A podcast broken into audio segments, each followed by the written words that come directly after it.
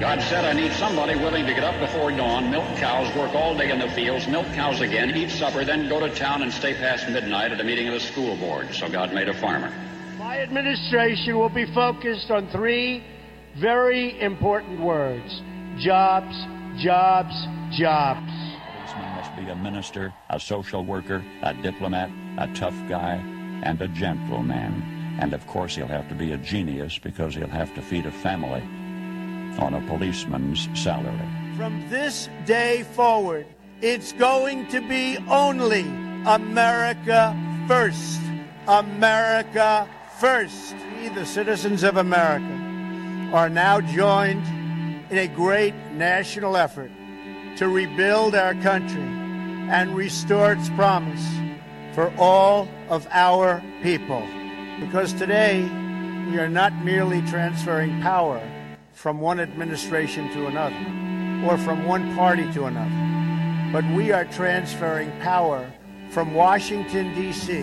and giving it back to you, the people. Hold on to your seats. Buckle up for safety. You are now entering another dimension with The Scott Adams Show.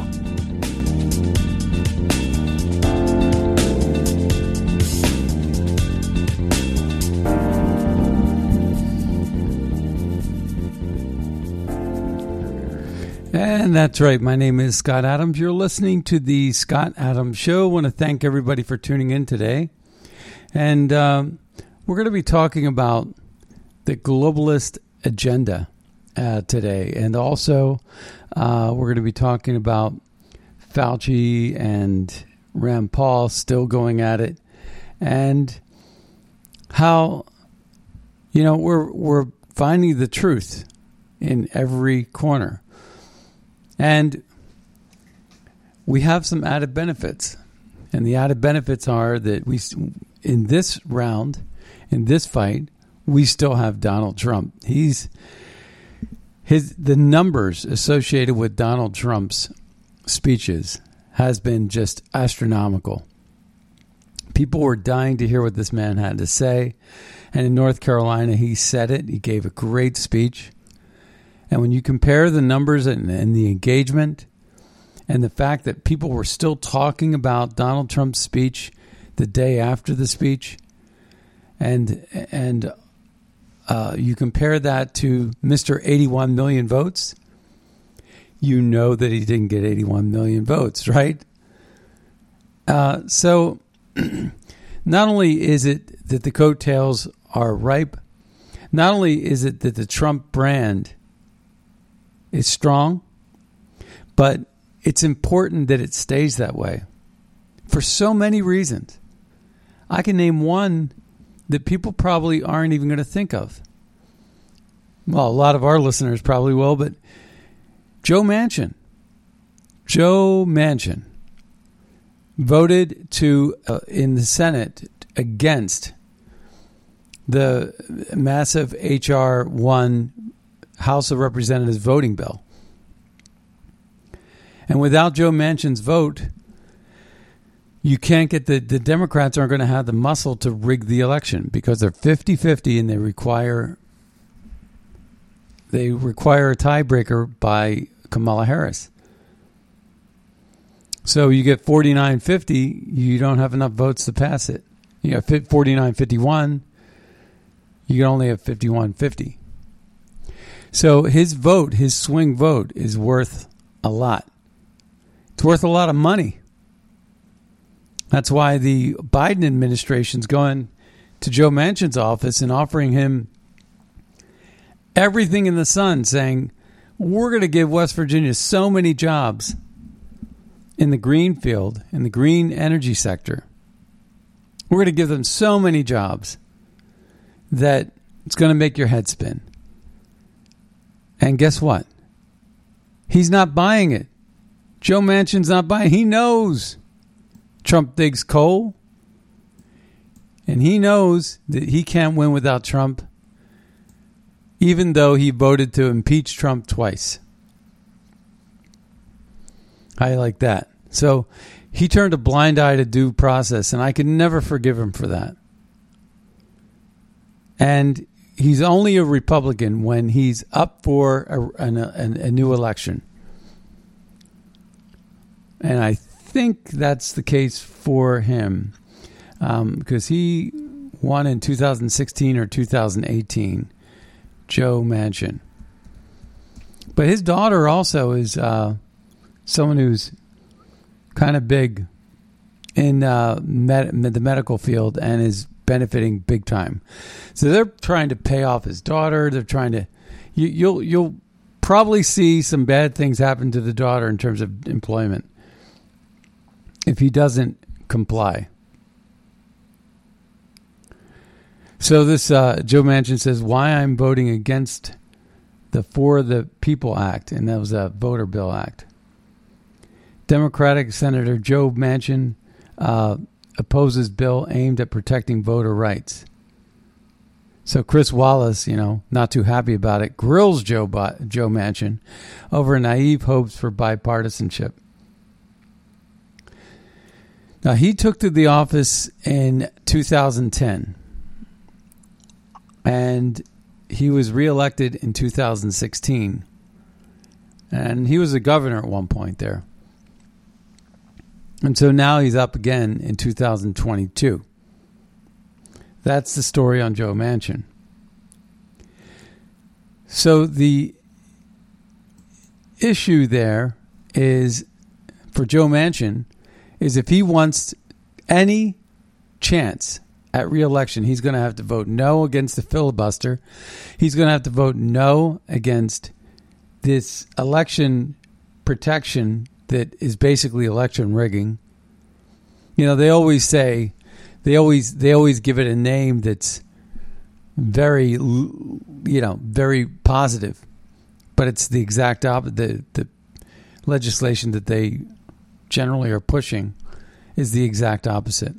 In this case, the For the People Act is not for the people, it's for election rigging, it's for the Democrats. Just like open borders is all about importing liberal voters. The only problem for the Democrats is they don't know it yet.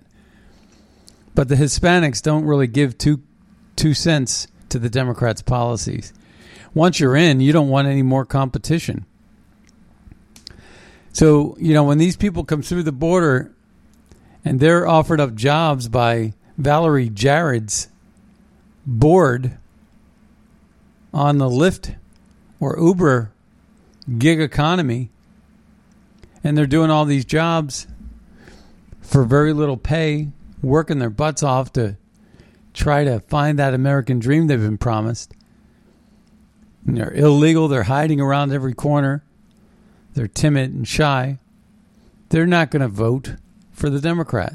They're going to vote for the Republican because they don't want any more competition driving their the, the cars that are competing with them or working those uh, labor jobs they don't want any more competition. Once they're in, they're they're in. But it goes beyond that. You know, Kamala Harris is down in the triangles meeting with people. She looks like a fool. She's tr- coming off the plane with a mask on. Her hair is covering her entire face. She looks like she's in a hijab and and and it's not even a hijab. These people are not ready for prime time. They couldn't even get their plane off the ground the first time they tried to lift off. They had a landing uh, mechanism problem on the Air Force Two. But 172 nations are being are coming through the border. Basically, it's open border. I remember back in 2016 election when Hillary Clinton uh, was found out. She gave a speech in 2014 to Goldman Sachs. And the speech that she gave was about opening the borders and abolishing ICE and all this. And we thought it was the most cockamamie thing we had ever heard of before. And the same was true about um, Elizabeth Warren when she came out. And we said, well, that's it for her. She's a, she wants to abolish ICE. Ocasio Cortez wants to abolish ICE. That's where the Liberal Party is right now. And when you take a look at it, it's a cockamamie scheme. Then they brought it over instead of just the border, they wanted to defund the police. And they're acting like they never really said it when it doesn't work well for them in the voting booth. But all along the way, once they get their rigged election, they go right back to that well. They're drive, you know, driving and hitting it hard. And the the problem is they, they really can't have it both ways. There's memes flying around. 275 riots for Black Lives Matter. One riot on January 6th, and now more video is coming out indicating that it was the Capitol Police that was killing people. It was the Capitol Police that was actually throwing the Patriots off of uh, a second floor uh, railing because they were trying to climb up the building. Now, I'm not condoning climbing up the building. I think that's wrong. And who knows? Maybe that would they were Democrats infiltrating, trying to make the Republicans look bad. I've heard a lot of stories to indicate that. But even if it was the Patriots climbing the building, they had every reason to. Their election had been rigged, stolen from them. And we're going to find out a lot more now. The AZ audit has three shifts going, and they're almost near done manual counting. But they, we still don't know who shot Ashley Babbitt. We don't know who those Capitol Police were that shoved people off the second floor. Instead of helping them over the railing and then detaining them, which is what normal law enforcement would do, these were unarmed people, folks, and they weren't fighting back. They didn't have pipe pipes and swinging them at officers' heads like Black Lives Matter and Antifa.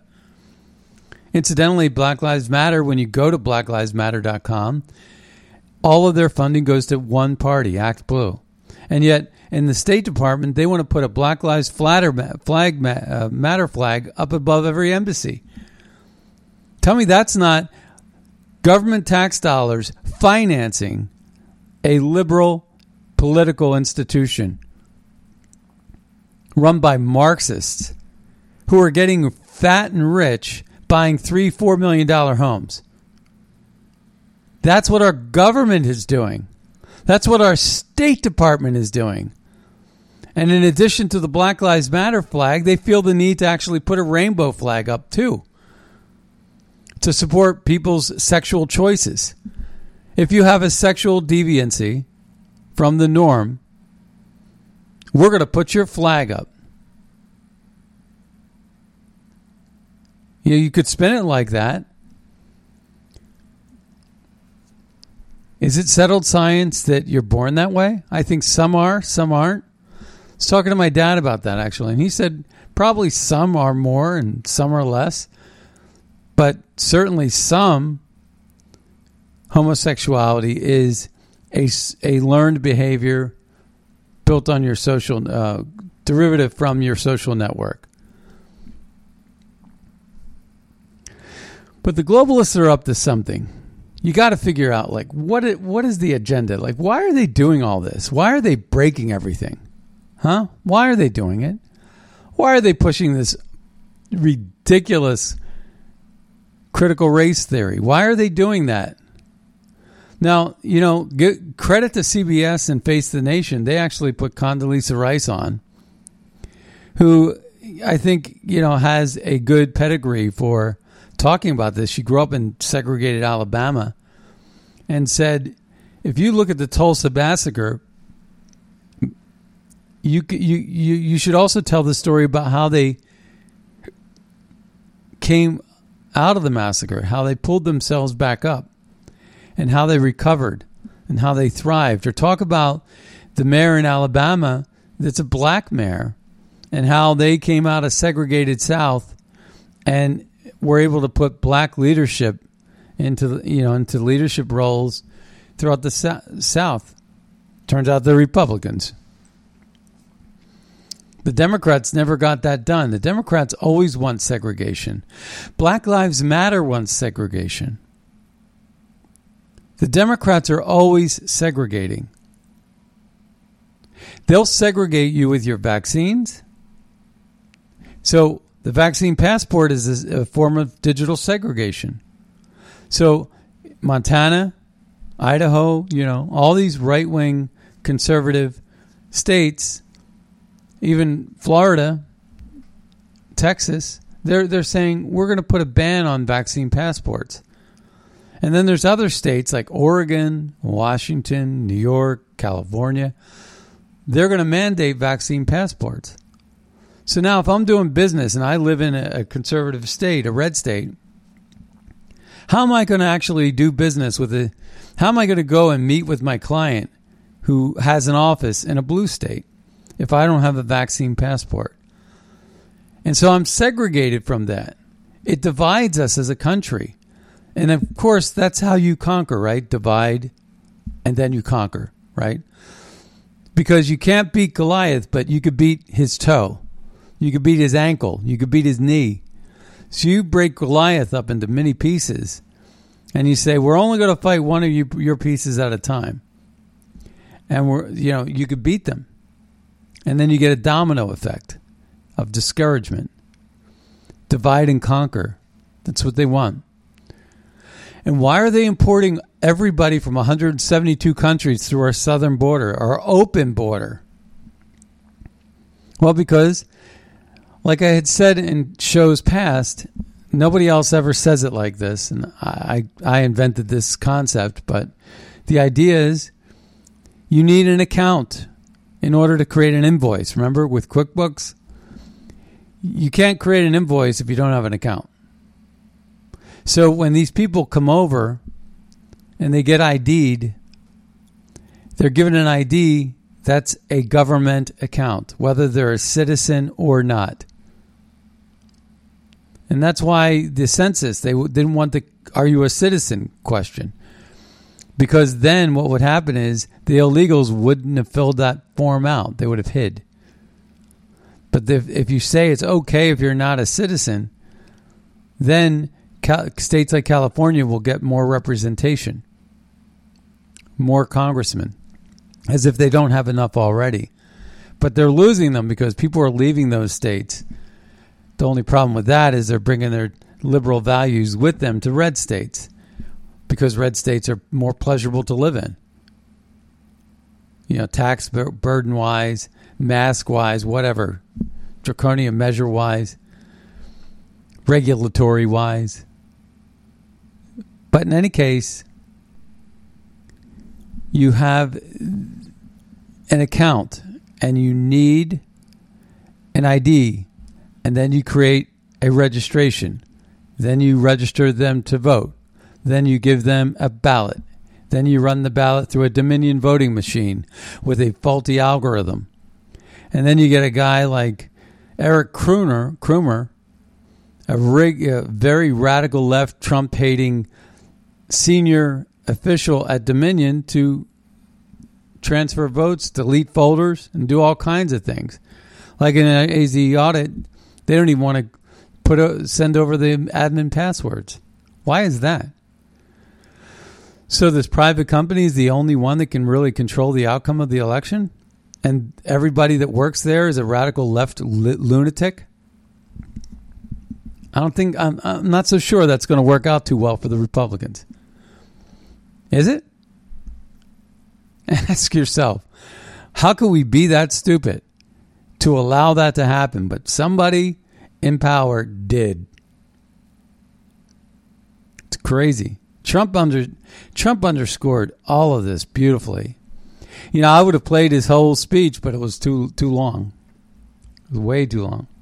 But it was great. It's a great speech. But yeah, we can't have that. We got to have control. But this this whole thing about open borders is about creating accounts. Creating accounts. The get IDs, the get registrations, the get then turn around and get ballots. And these ballots never even get mailed. They don't even get mailed. I used to think that they were, you know, sending them to a warehouse mailing address. But no, they're not even getting mailed. They're getting created. Like in QuickBooks, you can create an invoice, you can pay the invoice, and you never really have to mail the invoice. You just need an invoice number. And you could print the invoice, and it would look like an invoice, but you don't need to print it. And you don't even have to email it. You could just create it, and then you can take the credit card that the customer gave you to pay the invoice and pay it. And then on their statement credit card, that's their receipt. That's the way it's a lot a lot of time that's the way it's done. You might get an email notification saying, "Hey, you paid." But I guarantee you in the case of the illegal, they don't have an address that you could reach them. They're hiding, they're living as a squad, they're living in somebody else's home somewhere. Working under the table for next to nothing. In some cases, we would call them like a slave laborer. Or we would call what Biden's doing, creating slave labor markets in little nests within our country that help corporate sponsors and donors thrive and profit at the exploitation of these slave laborers. Slaves, like the Democrats always supported, like Jefferson Davis fought Lincoln to support. Like when the Republicans passed the 10th and 11th, or the 13th, 14th, and 15th Amendments in the wake of the Civil War, they got no help from the Democrats. They Democrats didn't want black people to be more than three fifths of a man, like a whole man. The Democrats fought tooth and nail against black voters. Okay, it was black. Uh, it was Democrats that fought for slavery. It was Democrats as late as the '60s had George Wallace, Democrat from Alabama, stand in the doorway and block integration. The Kennedys had to even get on him about it. And so then it flipped, and Republicans moved south from the north, and they changed the South forever. The Republican Party was started for the sole reason of abolishing slavery. It's written on a sign, official, in a liberal city like Philadelphia, outside of a building called the Music Fund Hall in 1854. In 1856, they had their first candidate who lost to Buchanan. In 1860, they won their first race with Abraham Lincoln. And you could take that to the bank. It is what it is. And it will never change. Cancel culture won't change it. No matter how they try to cancel that, no matter how they try to erase it, they can't do it. They won't do it. We won't let them. Will we? So here we are. What is the big picture? What what is it about them wanting to rig elections? You know, because that's how you you know when when it's when you're trying to destroy a country in front of your face, you have to do it through a rigged system. And the first way you do it is you rig the election to get in and mess things up. And what they're doing is they're raising your taxes. They're sending your which result uh, they're raising corporate taxes which sends your corporate jobs overseas. They're abolishing the Keystone Pipeline and other energy independent pipelines that even them, them they themselves say it's the cleanest way to distribute oil. We learned that in the Colonial Pipeline. But get this: is it any is is it any coincidence that the two recent hacks? By the way, the Biden administration says hacks are here to stay, and hacks are going to happen for as long forever. There's no way to stop it.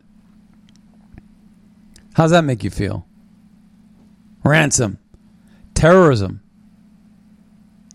So the point is is that this is just a new way to change policy. They tried COVID, they tried climate change.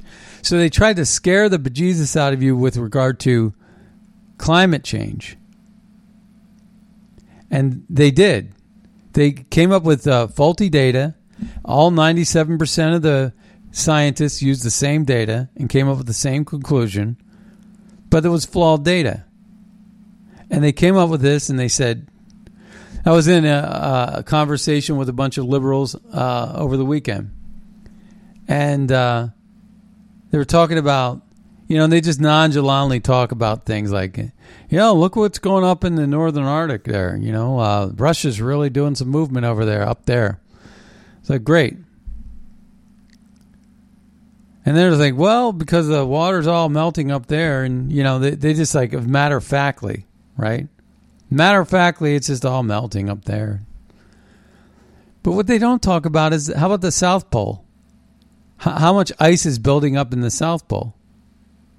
How? Well, you know, there's not much interest in the South Pole, so it, I guess it doesn't matter. But when it comes to climate change, you're looking at the global uh, cycles. And so we don't have there might be a slight warming, but who? What's the root cause of it? Who's to blame? And why doesn't China do more? Why doesn't India do more? Why is it the United States has to do it all? You know, last I checked, Germany's still selling their big BMWs and Mercedes and Porsches. Last I checked, you know, they're they're doing a lot of gas guzzling vehicles. They're not too concerned about it. You know why? Oh, because Biden uh, uh, gave the blessings. The American president uh, gave the yeah, blessings of Russia's pipeline into Georgia. I mean, into Germany. Into Germany. And one of the guys from Gazprom, Schroeder, was a former president of Germany. And France is like perhaps the number one seller of weapons now on the black market. See, they're getting their they're getting their gigs back because they got the wars now. They got these wars that they're able to sell their weapons to oil-rich uh, liquid money down in uh, the Middle East.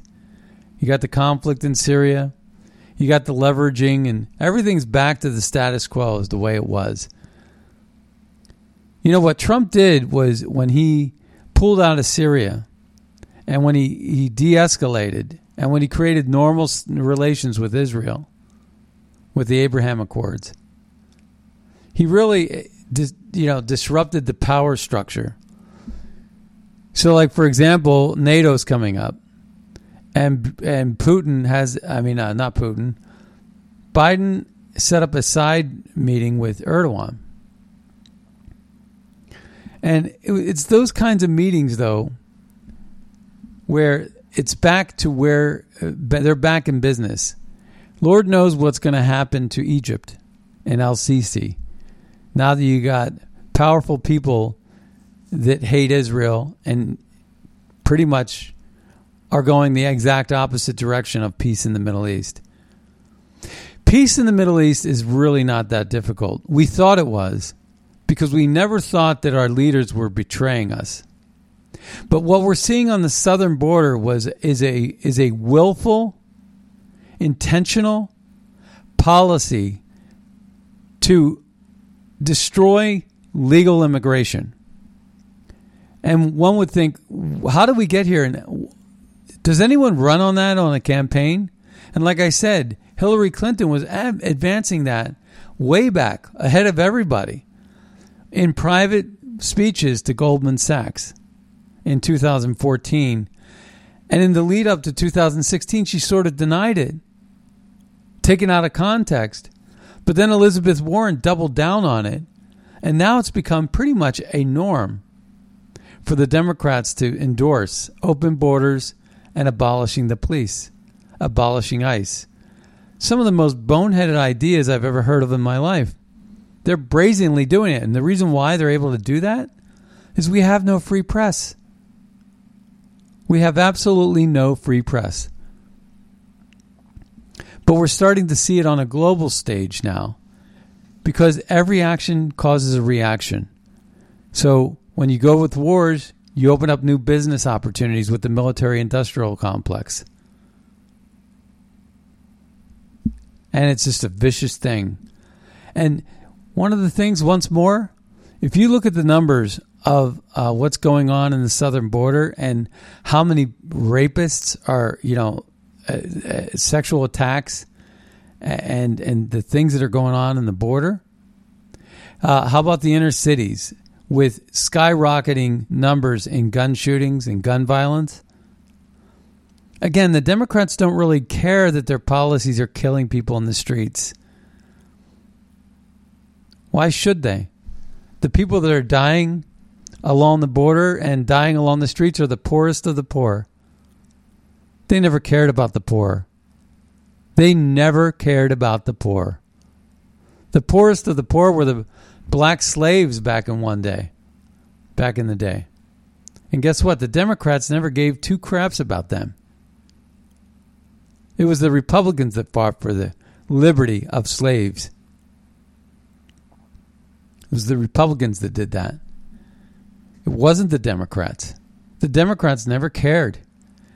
The Democrats put up Planned Parenthood abortion clinics in every minority center. Margaret Sanger was the biggest uh, grand poobah of them all when it came to eugenics.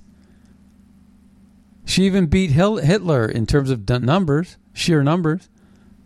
And Hitler himself was a socialist radical nationalist. And so was Mussolini. And so was Mao Zedong. So was Pol Pot. So was all these people. These dictators, the Castros, the Chavezes, the Maduros. They're all coming to you with this communist socialist agenda. They call it utopia until they go broke. Like Margaret Thatcher said, socialism is great until you run out of other people's money. Well, that's about to happen when they crush the middle class in order to to gain their their um, control over that middle class. The double edged sword is then they go. Uh, the government goes into major debt, which we've already done. We're already half, more than halfway there. And this COVID experiment is just par for the course. And that's right. It is a bit of an experiment because they couldn't they couldn't control everything. They couldn't predict everything. Just like they couldn't calculate the algorithm just well enough to get Hillary over the finishing line in 2016. They damn they doggone well made sure that they got the algorithm, but they went hog wild. And now they're going to get themselves caught, and it's going to be the states that are going to bring it home. It's going to be the states and federalism and what our country's protection mechanisms are all about. It's going to be the states that are going to control the border at their at the state's expense though. It's going to be the states that are going to actually push against critical race theory and allow that to go to the Supreme Court, which will win in the Supreme Court hands down. Critical race theory is just for a bunch of retards. It's absolutely insane that anybody would even think to teach our children that kind of nonsense and loser mentality. Bunch of victims. It's crazy. So it's the states that are going to actually reform elections.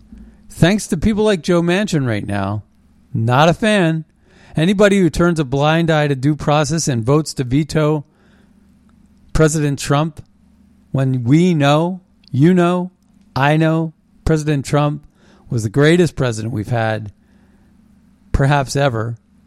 And in addition to that, President Trump didn't do anything wrong. The Russian uh, conflict was a hoax, much like Watergate. Demo- Water- Watergate was a hoax, believe it or not. And the Democrats and the FBI, the liberal FBI and the liberal media, and uh, colluded to take down a president, President Nixon. Nixon made one mistake. He got his hands fingerprints on the cookie jar, and he got, you know, he got uh, rejected because his fingerprints were there. Trump said, "I didn't do anything wrong. I'm not going to get involved." Basically one thing I learned from the uh, Watergate was I don't want to put my hands on the cookie jar. and he did the right thing, paid off for him. All you had was a bunch of villains guarding the other villains and protecting the villain uh, play. And so Trump understood that, and he didn't get. There was nothing. They could get nothing on him as a result of it. If he put one finger on that, one level of obstruction, he would have been impeached. And just Lindsey Graham was just itching to do it. And I think that it was that kind of BS, though, that was going on with the Russian hoax and with the Ukrainian uh, hoax, perfect call, and Alexander Vindman lying about the call's interpretation, and him talking to his old buddy Eric Ciaramella, and George Kent, the Mr. Bow Tie guy. All these people with these egos and attitudes, like they're Ivy League professors, working in the State Department, corrupt as hell. People like uh, Marie Yovanovitch doing business with Deborah Birx and financing certain projects. They call them slush funds. And they live the red carpet, high life, five star hotel treatment all along the way. But anybody that can turn a blind eye to due process. But Joe Manchin right now is doing some things. So they're not going to get it done. They're not going to pack the court. They're not going to get the filibuster. Therefore, they're not going to get uh, be able to um, pack the Senate. They're not going to get the states. He's uh, Joe Manchin's already said D.C. is not going to become a state. Next on the list is going to be Puerto Rico. They're going to try to do that, and somehow that's not going to go through. So if they can't pack the Senate, if they if they can't get the filibuster, they can't pack the Senate. If they can't pack the Senate, they can't pack the court. And the only thing left to fix is the election fraud. And we're working on that. We're working on that in Arizona. We're working on that in Georgia. We're working on that in a variety of places. There's an investigation going on in Luzerne County just based on the 20, 2020 um, a primary election. 2021, I mean 2021 primary election in Pennsylvania where they have major problems with the machines. Again, they find something there, they find something over here. If they find something in Arizona, they're going to spill it over. Georgia's interested in what Arizona's doing and how they're doing it, and Pennsylvania is too. We have some time. Not a lot of time, but we have time to get this done. And at some point, if we could just ban the Dominion voting machines and go with paper counting and do away with mail in voting. And again, this Joe Manchin vote is going to go a long way in helping that cause because a lot of the states are starting to really restrict mail in voting. And what they're doing is they're going bold. And the reason why they're going bold is because they want the Republicans in these states want the Democrats to challenge them in the Supreme Court. And what's happening is there's not a lot of challenges because the Democrats know they'll lose. Because the Republican ask is not that great. Perhaps the Republicans ought to ask for more. Shove more down the throats of the Democrats. Get them to bite on that and take that matter to the Supreme Court. I believe that the Supreme Court, the way it's designed, the way the, ma- the makeup is right now, would create a lot of really great precedents, perhaps even super precedents, on some of these issues related to gun rights, related to vote uh, voting um, integrity, election integrity, related to crystal, uh, critical race theory, and even related to reproduction, abortion, related to education, and related to uh, immigration. The things that are challenging our country and states along the border the most are those issues. The flyover states, they're fine. They're run by pragmatic people, mostly mostly uh, conservative with exception to Illinois but they're mostly more conservative, and they're going to be just fine. And they have a balanced, uh, you know, in Michigan or Wisconsin, it's sort of balanced. It's, it's they're toss-up states, but not anymore. So if we get election integrity, based on the numbers we're seeing on the engagement of Donald Trump versus what we see with Joe Biden. Incidentally, Biden is in uh, out of the country right now in Europe, I think, and um, and uh, so is Kamala. That's kind of like a unheard of thing. You don't have both out of the country at the same time, but you know who are they really anyway? Manchurian candidates of some sort. I don't know. I want to get to the, a couple of these. Well, I also wanted to play a Rand Paul article. So, uh, Rand Paul engaged. I wanted to play a Rand Paul segment real quick, if I if I can, and then I want to um, get to this article that's uh, very very interesting. So I just got to find what I'm looking for here. Um, and while I do, oh, right here. Okay, so this is going to be Rand Paul talking about Fauci. It's his latest vignette. All right, joining us now is one of the few who questioned Dr. Fauci's expertise and motives. As early as we did, Kentucky Senator Rand Paul. Senator, you are now calling for the firing of Anthony Fauci. Uh, what can you do in the Senate to get more answers than the ones that we have from these emails, which are still redacted? Well, you know, I think we've had a sea change of opinion. Everybody left of center was saying this was a conspiracy. No way could it have happened in the Wuhan lab.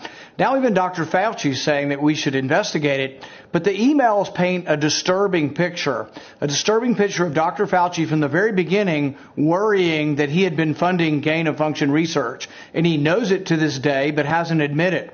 We have to get uh, Democrat counterparts that will actually use the committee hearings to investigate this. But so far, it's been such a partisan support for Dr. Fauci that he can do no wrong. But really, there's a lot of evidence that he has a great deal of conflict of interest, and that if it turns out this virus came from the Wuhan lab, which it looks like it did, that there's a great deal of culpability in that he was a big supporter of the funding but he also was a big supporter to this day of saying we can trust the Chinese on this. We can trust the Chinese scientists. And I think that's quite naive and really should preclude him from the position that he's in. And re- referencing the point you just made, Senator, the emails they show that Fauci was scrambling in those uh, early days of the pandemic to find out the links between the NIH funded gain of uh, function research and COVID. Now, here's how one of his NIH underlings responded to this email about a 2015 gain of function study that was co authored by the Wuhan Institute of Virology's Bat Lady. And he said, The paper you sent me says the experiments were performed before the gain of function pause, but have since been reviewed and approved by NIH. Not sure what this means, since Emily is sure that no coronavirus work has gone through the P3 framework.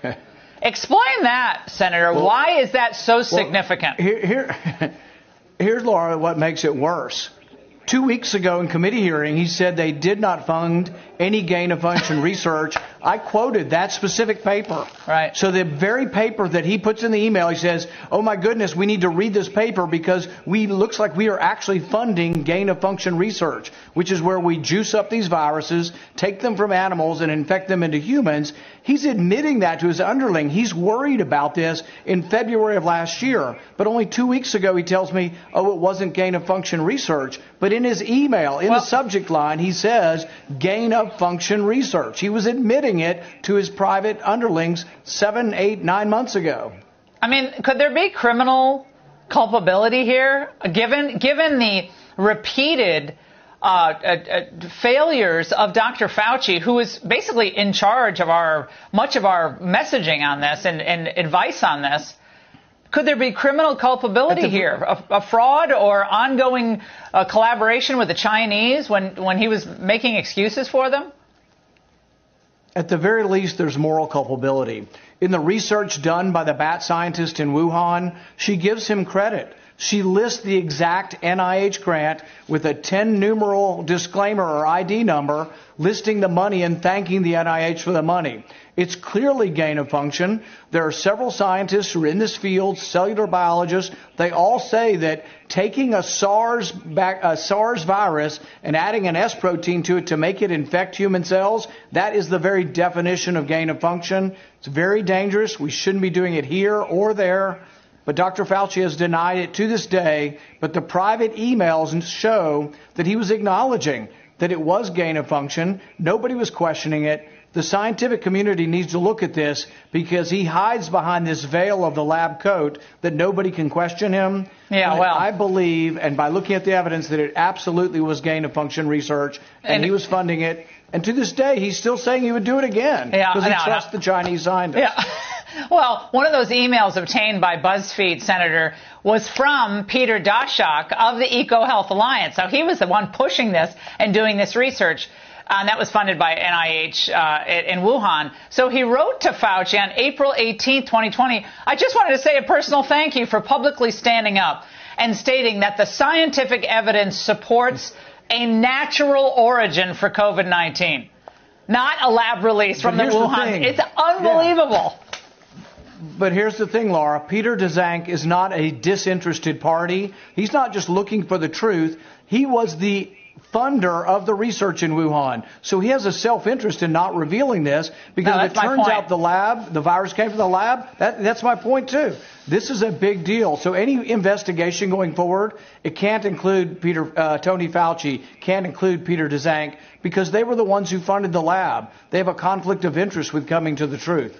Uh, we want to ask one more, more question, which is about the timing of the lift of the moratorium on this type of research, Senator. In, in January of 9th of, of 2017, uh, the NIAID uh, released this uh, uh, statement saying, we have gone through the reviews, basically, we have all these recommendations as to why this type of research should be permitted. It was 11 days before Donald Trump is inaugurated. And it's, a, it's a, like a four or five page uh, memorandum. Don't you find that timing to be interesting? Absolutely. So the NIH realized that gain of function was dangerous. They ban it for three years, and then right before Donald Trump becomes president, they allow it again. They start granting exemptions, all approved by Dr. Fauci. The committee's secret. They won't let you know everybody on the committee, but you know Dr. Fauci knows who's on the committee and reviews this stuff. But then they also allowed some of the research in Wuhan not to go before the committee. And when they were asked, why was this not reviewed by this committee on safety? They said, well, it wasn't gain of function research. So they basically defined it out of the purview of the committee that was supposed to be assessing safety and preventing, you know, dangerous experiments from going on. So yeah, there's, there's something rotten in Denmark and somebody needs to get to the bottom of this, but it can't include Tony Fauci investigating himself. It's got to be an independent bipartisan commission. Senator, uh, do you have any faith that a, a bipartisan commission, given the lies that have been uh, have No. put out there, uh, 500,000 dead, and, We can't and people are just looking the other way? Yeah. We can't even get a hearing, but realize what they were studying in that lab they've admitted to was 15 times more deadly than the virus we're dealing with.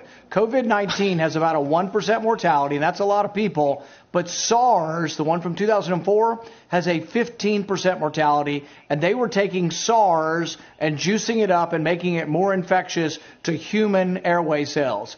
That's a really scary thing to do, particularly for the Chinese communists, who I don't think are the most trustworthy of partners. Yeah, well, and uh. And that's it. So that, that's some really damning information. But um, we want to get to the next uh, thing with the limited time we have left, and that is uh, this. The, uh, this Brandon Smith wrote this two pieces. Globalists will need another crisis in America as their reset agenda fails. So it might sound like U.S. exceptionalism to point out uh, point to point this out, and how very dare I? But even if the globalist reset is unsuccessful in every other nation on earth, the globalists are still failures if they can't secure a subjugate uh, and subjugate the American people. Uh, uh, so basically says most of the world has been sufficiently disarmed, and even through even though we are seeing resistance in multiple European nations against forced vaccination legislation and medical tyranny, it is unlikely that they will have the ability to actually repel a full on march into totalitarianism. Most of Asia, India, and Australia are already well under control. Africa is almost an afterthought, considering Africa is where many suspected uh, vaccines are tested. Uh, America represents the only significant obstacle to the agenda. And this is true, you know, this is why they fear Trump so much.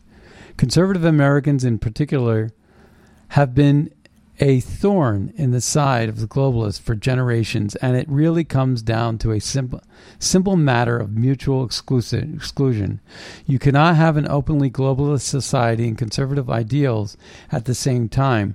Remember how I've been saying you can't have socialism if you have a strong, vibrant, working, independent thinking middle class. It's the same thing as what he's saying here.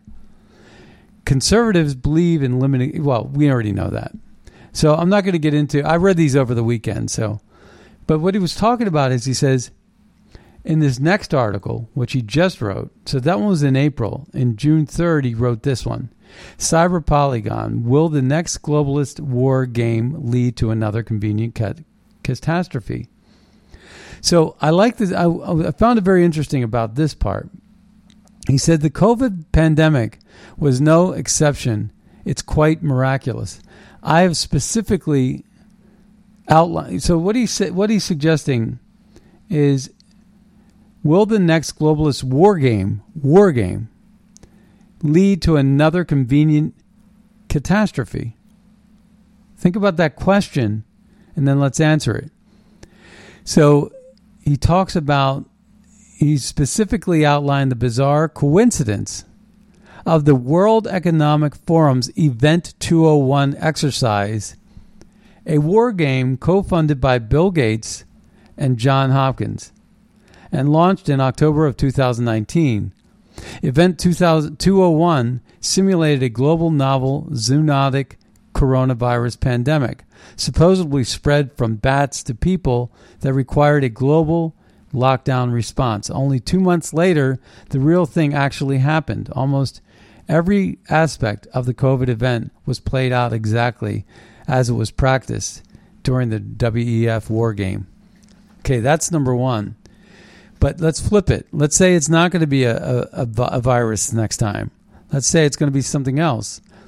You know, if you think about what Ocasio Cortez stands for, she stand she wants to end uh, fossil fuels. She wants to put an end to beef eating because they believe cow flatulence is a major contributor to um, green green uh, you know CO two emissions.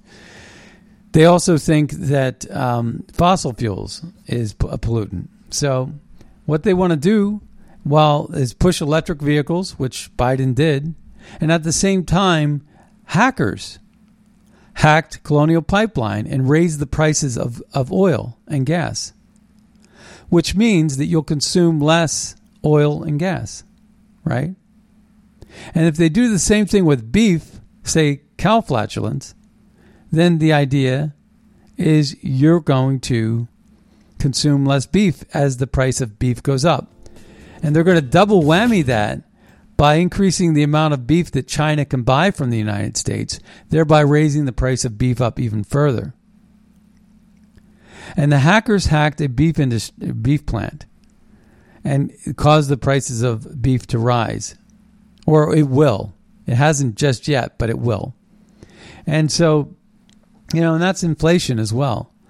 And inflation, in, fa- in fact, it impacted the liber- lumber market, uh, the cattle, agriculture, and and fossil fuels, milk also, milk and eggs, stuff like that. But it's not affecting others. That's what we call it a buy um, buy inflation, buyflation. Yeah, is what they, they call it. So it's a targeted, designed to hurt the middle class, to push the green initiative. And don't forget, the largest farmer in America, Bill Gates. And he's he's on record as saying he wants 100% consumption of synthetic beef. But we're out of time, so with that, my name is Scott Adams. We'll see you next time on the radio. Bye bye, everybody.